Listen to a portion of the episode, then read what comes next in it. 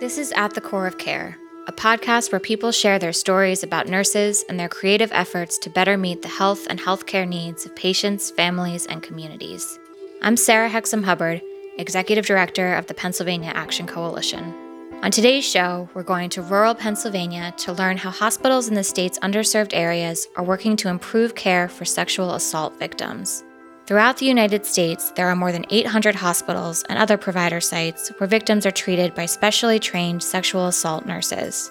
But in Pennsylvania, 40 of the state's 67 counties either don't have any nurses with this expertise, there are too few to ensure they're available consistently, or they're not experienced enough to do the job. They may have some people that are trained, but they're an ER nurse who often just said, Nobody in my hospital knows how to take care of these people. Well, I'll learn, but I'm still, my primary job is to be this other thing. Um, so they'll learn it, but it's not their only, you know, and, and ideally, you know, when you need a expert care, you hope that person is really engaged in that work on a regular basis, right? You don't want your nephrologist to sort of do kidney stuff. In hopes of improving the situation, a new pilot program is underway. It's called the Safety Center, and SAFETY stands for Sexual Assault Forensic Examination Telehealth. Basically, the program uses technology to connect less experienced sexual assault nurses at rural hospitals with expert practitioners and other resources to deliver high quality care. So, throughout the show, we're going to hear from several nurses on the front lines who are involved with the program. This way, we have people that choose to do it and are trained to do it well, and they're not taking away from the rest of the staff. I think it's it's really important. We'll also hear extensively from the principal investigator who came up with the idea for the Safety Center initiative. We'll get a sense of what the major challenges are for a program like this, including what it will take to sustain the program long enough to garner evidence that it's effective especially for rural areas where there tends to be higher sexual assault rates and fewer resources for victims. Our producer, Stephanie Marudas of Kouvenda Media, spent time on the road interviewing the various nurses we're going to hear from on today's show. Our first stop takes us to State College, where Stephanie sat down and talked with Sheridan Miyamoto. She's the principal investigator for the Safety Center. I am an assistant professor in the College of Nursing and with the Child Maltreatment Solutions Network at Penn State University. I'm also the director of the Sexual Assault Forensic Examination Telehealth Center here in the College of Nursing. Sheridan Miyamoto's career and research has focused where many would rather not tread, caring for pediatric sexual assault victims. She didn't necessarily set out to get into that, but then an opportunity came up when she was about a year out of school working at a family practice in rural Southern California. I got a letter from UC Davis that was looking for nurse practitioners who could moonlight in the hospital for sexual assault victims, um, pediatric and adolescent. And I had no idea if I could do that work, but I really loved working with children and had student loans to pay, and was really excited about working in an academic medical center again. So I applied and um, was trained by really just phenomenal nurses that, you know, I was so worried about doing the work that these would be broken, crying children, and, you know, could I do that? How emotionally difficult that might be. But the nurses that trained me were just exceptional. And it was not at all uncommon in our clinic to hear kids laughing behind their exam room doors.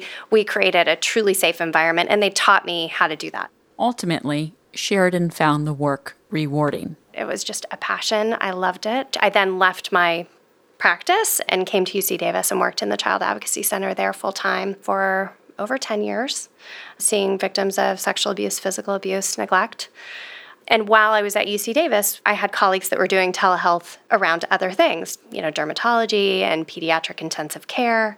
And they started to have conversations with us about, you know, we do this for other places where you need to bring an expert and one doesn't exist. And we said, this is perfect. We had tried to support nurses, physicians in rural areas by inviting them to come every other month and we would share cases and we would try and do review together.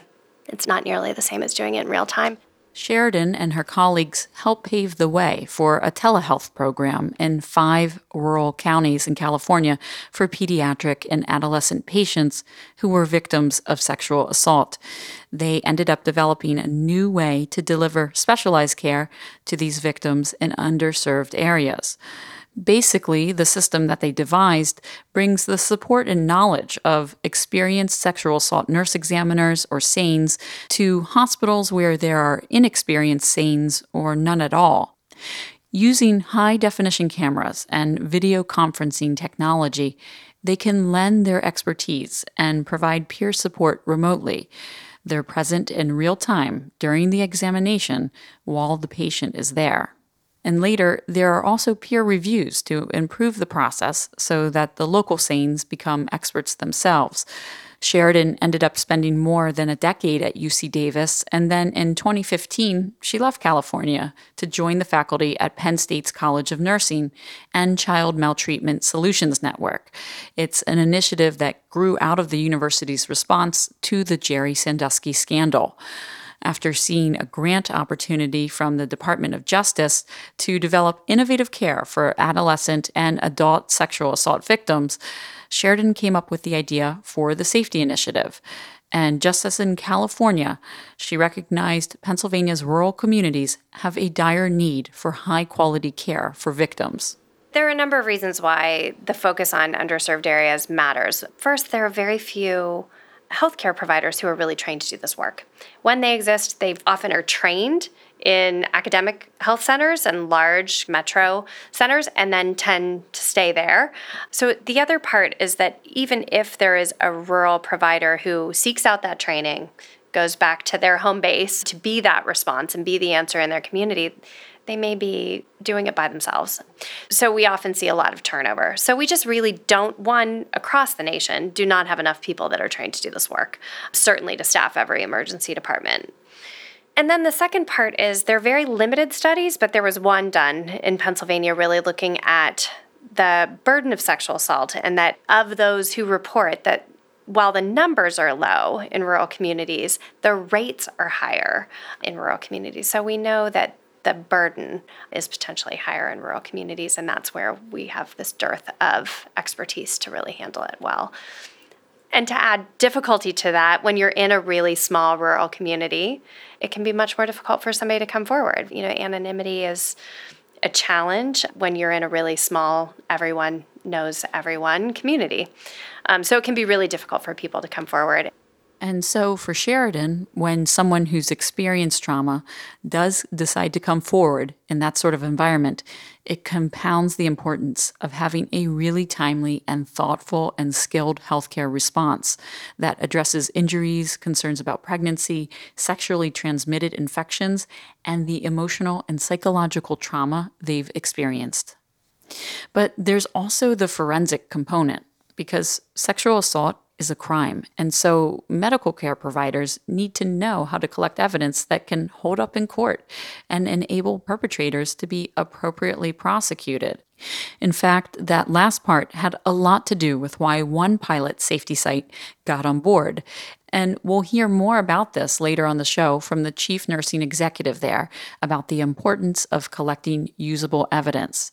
But getting back to Sheridan right now, she's going to break down for us how the three pilot sites were even chosen in the first place we widely put out requests for people to let us know if they'd like to participate, and we sent that to all of the rural hospitals that we know of in Pennsylvania. And we got probably 25 back where people gave us some information about how many sexual assaults they'd had in the last year and some readiness factors. Did they have nurses or people who already had some base level of training? For this grant, we weren't offering brand new training, but as long as they had a willingness to send people for their kind of base 40 hour didactic, that was an interest of ours as well. So we compiled that feedback. I also presented at one of the Office of Rural Health's meetings and talked about the program to let people know what we were doing and got some interest that way, and those people responded to our call. We then sort of looked at you know, we want to make sure that we are in a place where there are enough cases that we can really begin to demonstrate whether we're having an impact on quality. So we need a certain number, and we kind of base that at uh, we hope you have at least 10 cases a year. If that's your average, then we really think we can do something to make a difference there. If people have so few, it's, you know, the program to launch this is expensive. We put a lot of resources into training, education And then we began to have conversations with those that met some of our criteria and looked like they were really interested. I went out to meet hospital administrators and we invited hospital administrators, nurses. We asked them to bring whoever they felt needed to know about the program to the table. And some of that was really telling. You know, these are some of the lessons learned from from California. You need to have hospital administrators that believe this matters because there's no oversight currently to really get the program off the ground, Sheridan and her team also needed to understand what emergency rooms were facing each day at the potential pilot sites. In rural and underserved areas, there are very few that have a 24 7 response that is a response with someone who has training in provision of forensic sexual assault care. So, knowing that that's rare, some have maybe one person who has some training. If they happen to be on, then you might get that person. Otherwise, anyone in the emergency department, often then a physician, but it may be a nurse physician combination, get tapped, handed a box, and they try and read through this really complex process and all of the instructions that go with it. And you can imagine, as a victim who's just experienced a horrific event, to come in and have your provider reading instructions, you're not getting the emotional support and the care that you need. My confidence would be shaken that this person is prepared and ready to care for me. Ultimately, Sheridan and her team selected three pilot sites at hospitals in Tioga, Clearfield, and Huntingdon counties. I ended up going to one of the three sites, which is the Soldiers and Sailors Memorial Hospital in Wellsboro. It's a community of 3,000 people in Tioga County, not too far from the New York border. Besides the hospital, a nearby prison is the main source of relatively stable employment in the area. Tioga is also part of the Marcellus Shale, and so fracking trucks rumble through town every so often, even though the boom has quieted. Unlike some other communities around Pennsylvania that have fallen on hard times, Wellsboro's downtown has occupied storefronts and historic gas lights along the main street. There are Victorian houses with front porches and beautifully maintained lawns. Even the hospital is red brick and designed to blend in with the surrounding architecture. When I visited Soldiers and Sailors Memorial Hospital, it was National Nurses Week, and the head nurse for the emergency department had been on vacation, but came in to talk with me because she feels strongly about the safety initiative and the positive impact it's had so far on the department. Laura is the unit director for the emergency department and has worked there for 10 years. She's been a nurse for 20 years and previously spent time as a cancer researcher in suburban Philadelphia. When Laura first moved to the Wellsboro community, she was working as a phlebotomist. And the story she told me about how she ended up going to nursing school is pretty amazing. I ended up in a doctor's office and I was not licensed as a nurse, but I was operating as a nurse for one of the physicians. One day, my daughter came to me and handed me a asked me for a check for ten dollars and asked me to sign a piece of paper. And being a teenager, every time I turned around, she needed something. I just signed it. And a week later, I received notification that I was enrolled to be tested out for nursing school. Your daughter did that? My daughter did that. How old was she? Uh, Thirteen. She just wanted. She's like, you should be a nurse. Well, she felt that yeah, I was frustrated because I, I, there's certain things I couldn't do because I wasn't licensed. So the following year, I went and I got my LPN, and I worked at a nursing home for three years. Then got my RN and became the supervisor at the nursing home for a couple more years and realized that I wasn't developing my skills. So I came to the emergency department.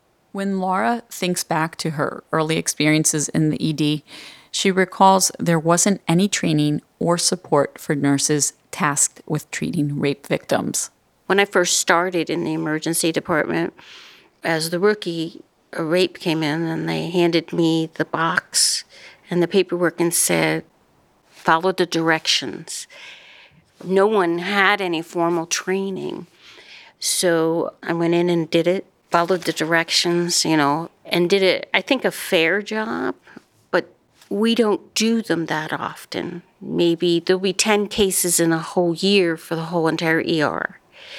But when those cases come, it's usually when we're busy, and the victim would have to sit in the quiet room and wait till a nurse could be freed up for the couple of hours it takes to do a good job collecting. Sometimes they laughed. And as they were telling you there, the next day, they don't want to talk about it anymore. So I would call them and ask them, come back in. At least let us help you get hooked up with the right agencies, get some medications, the antibiotics. Most folks didn't want to do that. At that point, they just wanted to forget it. Those experiences stuck with Laura and ultimately prompted her to pursue formal training as a sexual assault nurse examiner, or SANE. The training is open to RNs or advanced practitioners with at least two years of experience doing advanced physical exams through work in settings like emergency rooms, critical care, and maternal child health. This way, we have people that choose to do it and are trained to do it well, and they're not taking away from the rest of the staff. I think it's it's really important.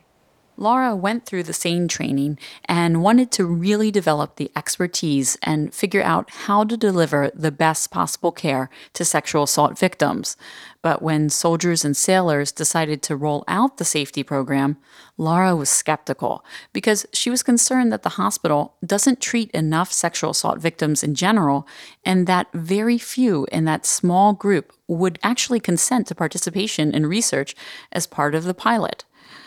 And I asked Laura to explain the process of what happens from the time a sexual assault victim comes to the emergency room.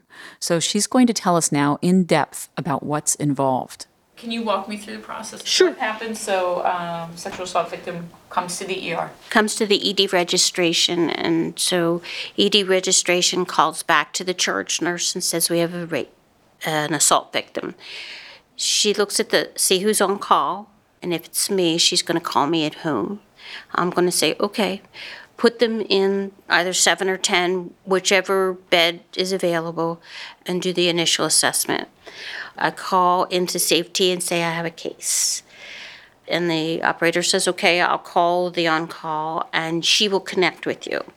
Then I drive in, and usually I get halfway here and they call and say, What do you have? We have a victim who's 21 years old, was on a date with her boyfriend, and things got out of control. As far as I know, there's no major injuries. She's being assessed right now. So they say, okay, I will get set up and get on the telemonitor and call me when you're ready. So I come in and I go see the patient and introduce myself and explain what we're going to do and how we're going to do it. What I say is, I have a partner at Penn State who is going to be on video, who is going to be in the room with us on a monitor and help me do the best job I can to get your your kit. And at that point, I have yet to have a patient say no. Maybe because I'm older and young people are so much more used to video to technical things. I don't know, but they really they don't mind. It's like at this point, okay, whatever's going to get me the best kit possible. So then I go back to my office and I text the telesane nurse, and she comes onto the monitor, and we connect on the monitor. And I tell them, okay, I was just in there. There's no obvious signs. They said there wasn't any strangulation, because if they would, there would be more, there would be CAT scans and things involved. There's no obvious injuries and they're not in any pain at this time, and this is what basically happened. So this okay. So then we both go into the room together, and I bring the all of the equipment we need. I introduce this is my partner, and she's been doing this for seven years, and this is a three-way communication usually every time there has been somebody from the advocacies from haven in there sitting with the patient. And so then we have to go through all the paperwork for signing it's okay to do research. And then we open up the pennsylvania department of health rape kit and we start from the head examine the head. Was there did they bite you? Did they kiss you anywhere, we're going to swab. I'm going to look, we'll take pictures, we'd feel the whole head, make sure, because a lot of times, I don't know if you've ever been in an accident, you just don't know. You wake up in the morning with a sore arm and you have no idea. It happened during the accident, but you don't know how. So we do a thorough check the head, make sure they didn't bang their head, they don't have lumps, because they're so upset that they're not even paying attention to their physical well being. Before we do the exam, they do tell their story and we write it down. And we have to ask them some really specific, graphic questions, such as Did they kiss you? Where did they kiss you? Where did they place their penis? Was it in your vagina? Was it in your anus? I mean, we have to ask each individually. Legally, we have to. And they get about halfway through and they don't answer no more. It's a hard time when we're through with that and that part's done, they can really take a breath. At that point, we're addressing the medications. We have to give them their antibiotics. We have to discuss the morning after pill. We give them a shot of a broad based antibiotic. Rocephin, we're, what we're doing is we're treating for any kind of possible STDs, pregnancy, HIV, and we give um, clindamycin or uh, Zithromax. So once we've given that to them, at that point, we're wrapping things up, and sometimes there's questions. Sometimes we're handling where are you going from here? They will meet with the advocate again. The advocate will be with them the whole time. And then when we're pretty sure that they emotionally have got this, we can let them go. But it does take about six hours. It's a long period of time. It really, there isn't any part of it that isn't important. And to help get a better sense of what this process looks like and how it actually unfolds in the emergency department, Laura showed me around. She started with the gynecological exam cart kept between the two rooms designated for sexual assault victims. It has all the things we need for the rape kit like the woods lamp, all of the equipment that we would need for lighted speculums. And this is the actual box that we put the So it's called a sexual assault collection kit. sexual assault evidence collection kit Pennsylvania kit for hospital use. So this is wheeled into the room, and when I first introduce myself, I usually bring in that cart so that try to get as much of this equipment in there as possible without overwhelming the patient. So then I go back to my office and I text whoever's called me and said they're on call. And this is our safety center monitor. This is the camera. It's handheld. We actually put it on here, Which is a tripod. which is a tripod, and we can put the camera here. And then when we're doing our pelvic exam, it lights up, so it gives us extra light, and we can adjust it so that when we're taking the pictures, um, this is how we take the pictures with a little button It's like a handheld. handheld button. The patient actually gets the button because we're doing a pelvic exam with gloves on. When we're ready to take the picture, we say, Can you snap the photo? And they snap it. They are part of the process. Well, that's novel. Yes, yes, that's definitely, and they don't mind doing it. And I think it gives them some sense of control, you know, that they're involved in the whole process of getting their evidence collected. So everything is hooked onto here, onto the cart. We call this the cart. Um, we have a monitor. We have, this is the camera that the telesane can actually activate the camera and then they can focus any part of the room they need to. When we're meeting, they'll focus it right at me, but then they'll focus it on the patient. We can put this on photo and scan the documents. We need the whole entire kit, paperwork from the assault kit scanned into the record. So everything is, all of the evidence, the paperwork is all kept together. You have to explain that this is a research project. Right, and we have a case log for every case. We just have to write in the name, the patient's identify um, medical record number. And then this takes us through how to set up the camera, set this up, get everything ready for the patient. And then we introduce the telesane to the patient and then they do the research consent. And we help the patient go through the whole process of what happened. We write it down. And how do you write that down? Uh, notes, or do you type it in, or We actually use the kit from the Department of Health. okay? So once we've gotten their permission, and there's safety center permissions as well, then we go through the brief history, and then we have to get their statement of what happened. And we're supposed to put it, it's specific to what the patient tells us in quotes. Yeah, I see where it says place quotation marks. Right? Yes. And this is just tells what the circumstances were at the time. Had they drank alcohol? Did they change their clothes afterwards? And then who was the assailant? Do we know them? Did you do any injuries to the assailant? And then the weapons. What did they use? Were they kicking you, pushing you, strangulation?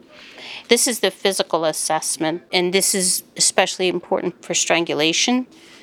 Okay, okay. you know, there would be neck pain, petechiae, those kinds of things. And then we have to ask them every question penetration by, and we have to ask each one of these things. Okay. And then we go into the exam, and this is the genital area. And then any bruising, we have to mark it on here. And this whole paperwork basically goes through every part of the exam what we collected, the samples that we collected, where they were from, and then these are the medications that we gave and the discharge instructions.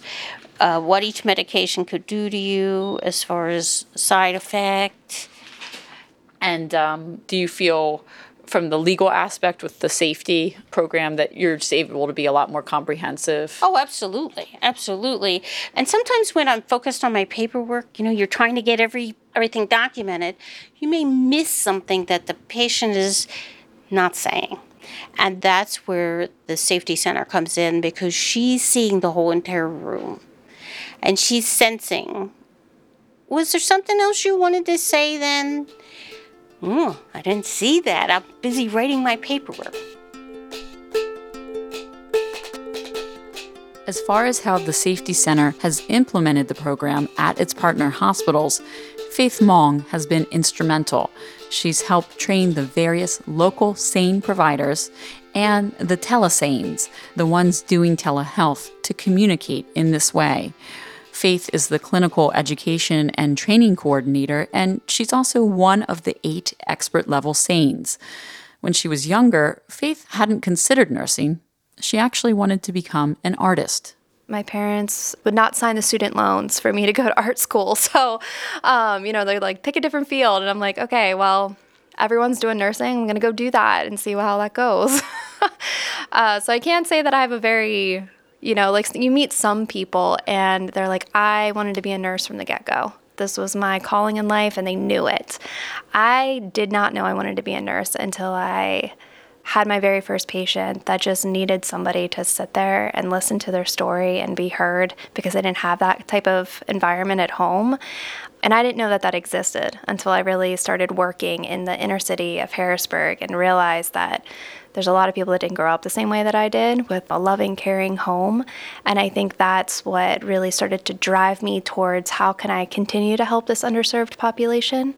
After Faith graduated from nursing school, she immediately started working in an ER in Harrisburg. I heard about sexual assault nurse examiners and the great work that they did. And I was, you know, the opportunity just kind of landed in the lap that I worked for a healthcare system that wanted to see this succeed in their communities. So Faith got trained to become a SANE. She did the first few exams under the guidance of another SANE at the hospital, and then it was her turn to do an examination by herself. I got called at two o'clock in the morning. There was a teenager at the emergency department that needed a sexual assault exam. So, you know, it's two o'clock in the morning. So I get out of bed and I'm like trying to get myself together. And the thoughts start racing through my mind like, holy cow, like I am the primary provider for this patient. Everyone's going to be looking to me to know exactly what I need to do. I was two years into my nursing career at the time. So I was, you know, I was a fresh fish. And what I perceived at the time, this teenager's ultimate care was in my hands what to do, what not to do. They're going to be looking to me for the answers. So, you know, I'm driving into the hospital and I had about a 45 minute commute into the hospital at that time. You know, when you have that much time to think about stuff, you really start going down a rabbit hole really quickly. So, you know, all the thoughts about, okay, so I have to do this first this second, this third, and so forth, I got myself worked up going in. And I made that whole entire case about myself, which at the end of the day, that's the last thing that a expert nurse or a nurse in general that's not our motive at all like our nurse is supposed to be an advocate for a patient regardless of what you're doing and because i felt alone and i felt like I had a whole bunch of things that I had to do from a clinical perspective that my total view left that patient's care that something just happened to a person and she's having the worst day of her life but i made it about myself. That event was very humbling to me. I left that exam feeling awful about the care that i provided. I felt awful about what that girl just told me. It just launched me into wanting to be the very best that I possibly could. It gave me a drive to want to learn everything that I needed to know so that the kit and the procedures and all of that stuff can fall by the wayside and I can put 100% of my attention on that patient and actually hear what they're saying. Almost a decade later, Faith's now an expert SANE, and she's contemplating broader questions about how best to deliver care to sexual assault victims, which she's going to break down for us right now in more detail. How do you keep a program in a rural community where they don't see very many patients to keep their competencies up? Their hospital does not have as much money to keep a program that you know, we don't get money to do this. Um, I mean, we get very little money from the government to do this, but the total cost definitely outweighs what we're receiving back. So for the hospital, they're eating the cost for a lot of these exams. So, how do you keep that competence and that confidence in the nurses to keep doing this work for their community? In a rural community, when we have the same type of problems in an urban setting where I see 300, 400 patients a year and I can't keep nurses on staff. So that kind of launched into her, you know, whole initiative and vision, and uh, for this program of supplying really great expert care of nurses that do this every single day, day in and day out, and they're known in their communities for doing this, transplanting them into these rural communities where they don't have the luxury of asking somebody, like, hey, I have this. What do you think I should do? Or this is what I see. Is this indicative of anything? Having answers to those questions early on in my career, even now, like if I was clinically practicing, it would have been amazing just to have somebody else look and hear what I was doing so that I could have somebody else to run stuff by. That would have been really great. So, we built this whole center around that concept that we're going to take expert nurses that do this every day, transplant them into a community where that's not available, so that ultimately the patient can get really great care and the nurse feels confident that she is giving really great care to that patient. When it came to hiring the expert telesanes, there were a lot of applicants.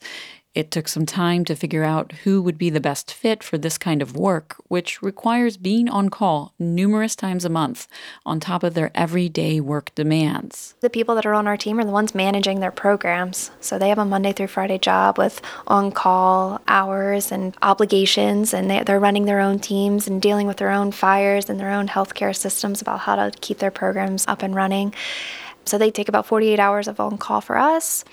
And then every month we have a team meeting where we all come together via telehealth or via our, our solution and we meet and we talk about what's going on in the program. Burnout is one of the big concerns for the team, as SANE nurses are especially prone to it. Because there's so few of us, and the demand for us is just growing exponentially with the Me Too movement and people, victims, feeling comfortable coming to get help right after it happens. And that's amazing, right? That's what we want.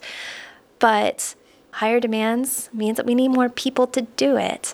So burnout's definitely a factor. Um, something that I know that I struggled with in my career was when I got into this, I didn't have children. When I became a sexual assault nurse examiner and a forensic nurse, I didn't have children. And I was able to compartmentalize a lot of what I was hearing and seeing. And any nurse would be able to understand this next statement, but you were able to leave it there when you left.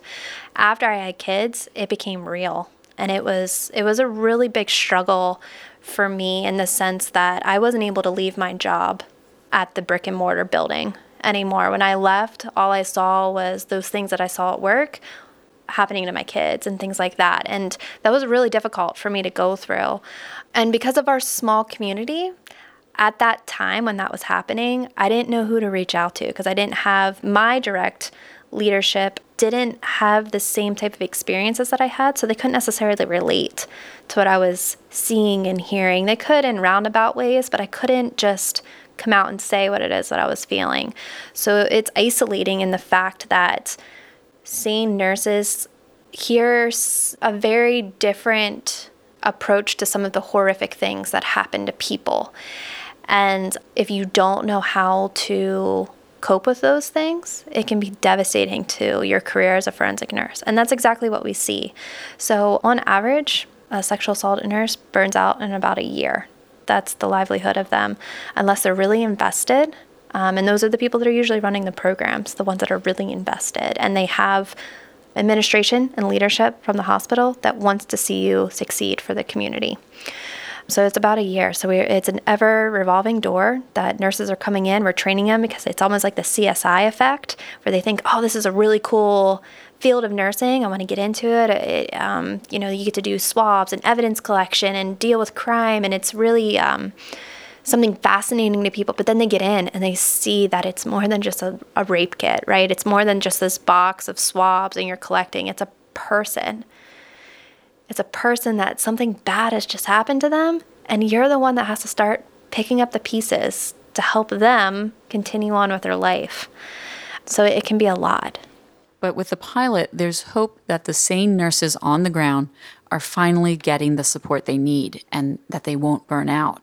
The amount of training that you go through doesn't prepare you for the first time that you hear the story come from the person's mouth. It doesn't prepare you for that. It doesn't prepare you to how to emotionally, internally react from the standpoint of like, gosh, like, kind of get worse from here? And the reality is is it can right? There's always another history that's going to trump the last one that you heard. And i honestly believe from my experience that if the safety center support wasn't there for her to have that debriefing that occurred after the fact where she could really just talk about her real unfiltered feelings of how she felt about what she heard and what she saw with somebody that has heard and saw it many times before, I don't know that she would still be with us. And it would be a tremendous loss to our field if we would have lost somebody like Jessica to that history that she heard. Because she's going to make a world of difference for her patients in her community with just her being who she is. The case Faith is talking about involved Jessica Burbeck at Soldiers and Sailors in Wellsboro. Jessica is a registered nurse and the hospital's nurse educator. She's worked at Soldiers and Sailors for the past four years, and recently she went through training to become a SANE. You're seeing, I think, some of the worst of humanity exhibited on somebody else. And so it can be incredibly taxing. Jessica told me about the first case she had we were kind of blind to what was coming in. We just knew that asexual assault patient was coming into the hospital. So we didn't know what was happening until they actually got here. I mean, there were a lot of cultural things that we don't really see in our community very much and made it a very complex case and it ended up being Jana French was the SANE that I worked with on this other side um, through State College.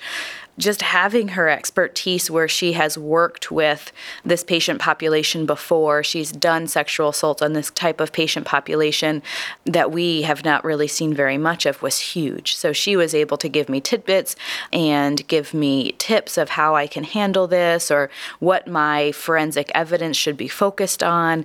This patient had a lot of injuries that we had to photograph. Uh, the patient had a lot of injuries that we had to do swabs on. So I actually had to open up a second kit to get more swabs out of it. So it was very, very complicated. And then you threw on a lot of cultural and a lot of emotional pieces to it. And I was so thankful to have the safety team there walking me through it. So you approach it just like you do any other nursing assessment, and you kind of do a head to toe assessment and you do an interview, but the stakes just are very high and the emotions are very high. So you have kind of have to keep yourself in a very calm place to be able to to give the patients the best care they can get. What do you think helped you stay calm?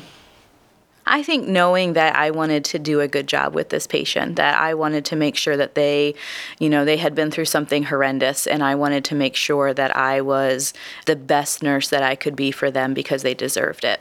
So I think knowing that, you know, I had to put any shock and awe aside in order to really deliver the best care I can to this patient helped me kind of focusing on them.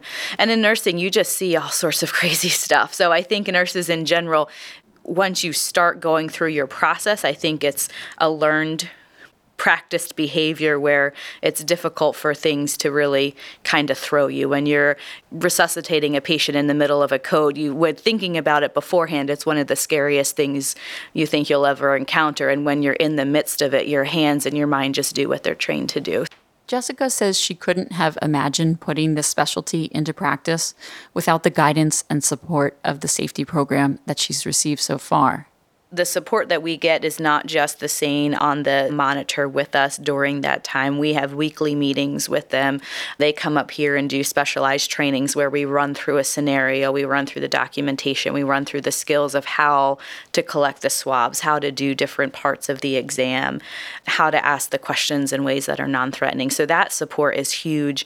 And then afterwards, we have quality reviews with it. So somebody watches my entire exam and tells me, you you know, you did a great job with this, and this is what you could do a little bit better. One example is with the one case that I've done, I said over and over, you know, thank you for telling me your story. Thank you for telling me your story again. And I would say, you know, can you tell me a story and how this happened?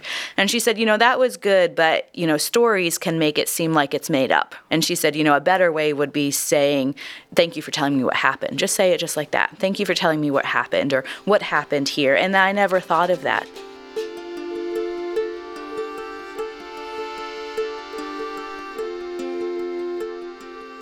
When I was at Soldiers and Sailors, I also got to sit down and talk with Matt Romania.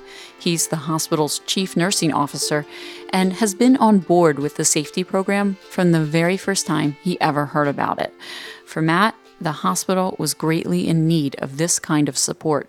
Safety looks at the entire patient. It's not just collecting the evidence, it's psychosocially, it's the law enforcement side of things, it's the peer review, so after action, so they get together and talk about what support and coach on some things that might need some improvement and talk about uh, from a collegial perspective, you know, what can we do better? How can they serve us better? How can we serve the patient better collectively? Matt got into nursing because of his mother, who was a nurse, and he's held various positions over the years. But being at the administrative level, Matt sees opportunities to problem solve and how best to step up the care being provided. He's been at Soldiers and Sailors now for six years. We're a small community hospital that just switched to critical access designation, which means that we are limited to 25 inpatient beds and a number of observation patients, and that's a whole other conversation. But we are a full service hospital, but since uh, we get critical access designation, we do have a bit of a bump in payment. We're paid a little differently. But the government designates that hospitals that meet that criteria designate us as critical access because we typically are at a disadvantage either geographically or you know recruitment etc so we are the single hospital provider acute care provider for the entire county and uh, the next closest hospital is about an hour away and that's another critical access hospital in e- either direction, east or west. So as you can imagine, we take care of bread and butter uh, patients, meaning general surgery, obstetrics, uh, orthopedics, etc. Anything that needs a higher level of care or a subspecialty, we do tend to transfer out to other facilities. We have a sister hospital in Williamsport that we typically transfer patients to, but that doesn't mean that we're not busy or extremely busy. Um, you know, our ER is is a happening place, if you will. And we see our fair share of traumatic patients or heart attacks, etc. But uh, with our um, merging with uh, larger institutions, you know, we've had um, a cancer treatment center move to the community, whereas otherwise they would have had to travel over an hour to get cancer treatment. But one area that the hospital has especially needed extra support around is the care of sexual assault victims. Matt says sexual assault survivors had been particularly underserved. On multiple occasions, law enforcement authorities couldn't even use the evidence that hospital staff had collected. We were collecting the information to the best of our abilities. As we come to find out, a lot of it wasn't submissible because we weren't doing it in a manner that was um, Correct. So that led us to question is this a service that we can offer? We have to, but is this a service that will be best offered at a place that's better prepared? And then you come to the question you know, do we transfer these people after going through this? Do you transfer them like an hour away? That's not serving our community well, right? So then along comes safety. And for Matt, the pilot program's benefits are already starting to become clear just six months in, particularly from peer reviews and support from more experienced SANEs. I'm a firm believer in this project. I've seen the uh, the benefit it's had here in our community. Uh, you know, again, our volumes are low, but this is even more of a reason to have telemedicine in here. I mean, there are other similar projects and services out there, but there's value added here. Matt is one of those ideal administrators that Sheridan told me about. He really gets it, the value and importance of the safety program, and he's dedicated to supporting sexual assault nursing at his hospital. Sheridan says buy in at the top at these sites is really critical, and not just so the program can thrive locally, because this initiative could be a major game changer for sexual assault victim care in rural areas across the nation. But Sheridan says she has a lot of work to do and questions to answer to show that the pilot is effective. Total funding for this project is 4.1 million right now all of our funds are from Department of Justice, the Office for Victims of Crime. And we have recently, we're waiting for a grant that we've submitted to the Pennsylvania Commission on Crime and Delinquency that is exactly those funds, the victim of crime funds. That's who I believe should fund this forevermore. However, I also think there's a huge obligation on my part to be able to demonstrate, you know, to generate the science that shows that it's effective. Tracking outcomes will be critical given that it's a multifaceted endeavor when it comes to sexual assault. Can we tell if you went? Or if you went to that hospital and left because you were waiting too long? Or what kind of provider saw you at that hospital? Was it somebody who was trained to do this work or somebody who wasn't? If you were always with somebody who is a SANE or is, is trained to do this work, are those people who get that kind of care more likely to talk to law enforcement those warm handoffs and feeling cared for in that first moment. We know with kids that if the first person they tell that they were abused believes them, they're much more likely to be able to be consistent in their statements. I think that's not different with adults. If we come to a place somebody cares, then then would we see differences? So I think if we could track all of those pieces, we would have a much better picture of what we need to do next. One hallmark of the safety protocol is to contact sexual assault victim advocates to come to the hospital while the victim is there. Before, the hospital would refer the victim to an advocacy agency, whereas the new setup removes the burden of having to take that step. The change isn't meant to facilitate longitudinal research, but will undoubtedly help with tracking outcomes. We know that trauma has an impact on people's health long term.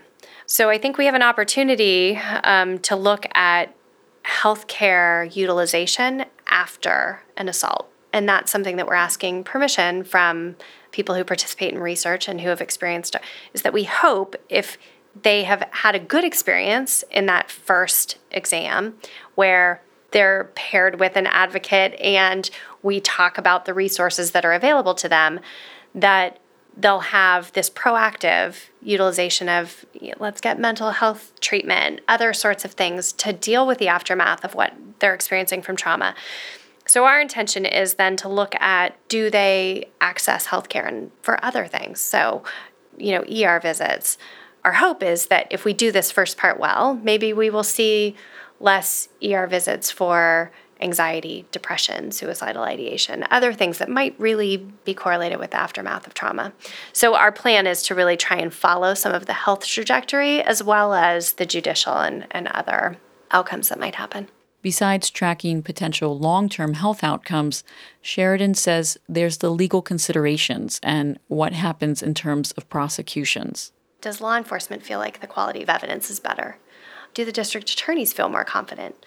In the testimony that a SANE nurse might provide. Can we teach the SANE nurse in that community how to share with the district attorney what they do so they can be useful in that realm? We are putting on a large training for all of our nurses around how to be an expert witness because nurses are not taught that. Sheridan says she's working with a colleague at Penn State's law school to develop training to that end. She says it's not about being punitive, really, but because some perpetrators are repeat offenders. It's also about preventing future assaults and more victimization. The safety program also holds some promise as a partial fix to the vacuum in data on sexual assault. Part of the problem is that sex crimes are notoriously underreported to law enforcement, and that's where law and policymakers tend to turn to when they're trying to define the problem. Typically, they consult the FBI's uniform crime reports, and Sheridan says the way that information is collected exacerbates the situation not all jurisdictions report to UCR. They have a really interesting definition of rape and assault, so not everybody's counted. Um, so I think if we wanted to understand who comes in for healthcare, all hospitals for sexual assault don't bill insurance. Instead, they bill the victim of crime fund. So most states should have that data. But even then, she says, you're missing the people who don't ever seek medical care that's an issue we, that Department of Health and legislators should say, why don't we understand this problem better and let's fund the creation of something that will serve our state better to really understand how big the problem is. To Sheridan, now might finally be the time, as there's a growing recognition of sexual assault as a public health problem and its severity. And additional dialogue is helping to empower still more victims to come forward people didn't want to talk about that before, and those are things that happen to other people. And now that's not true. We have people coming forward and really being able to state that. I think it's an unprecedented time for us to try and harness some action, resources, investment in solving this problem. It is horrifying how large it is. And as a nurse and as a scientist, to look at the data that we know about what trauma does to people, like we have to solve this. So I'm heartened to see how many people are willing to come forward, and I think it will just help everybody that comes behind them. Special thanks to Sheridan Miyamoto, Faith Mong, Matt Romania, Laura Coates, and Jessica Burbeck for taking time to talk with us.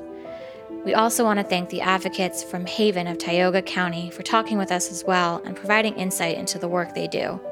Funding for this podcast comes from the Center to Champion Nursing in America which is a joint initiative of the Robert Wood Johnson Foundation, AARP, and the AARP Foundation, along with the Pennsylvania Action Coalition. You can find out more about us and our programs at paactioncoalition.org. Follow us on social media at PA Action. We'd love to hear from you. Stephanie Marudas of Kouvenda Media is our producer, and I'm Sarah Hexem Hubbard of the Pennsylvania Action Coalition. Thanks for joining us. Until next time.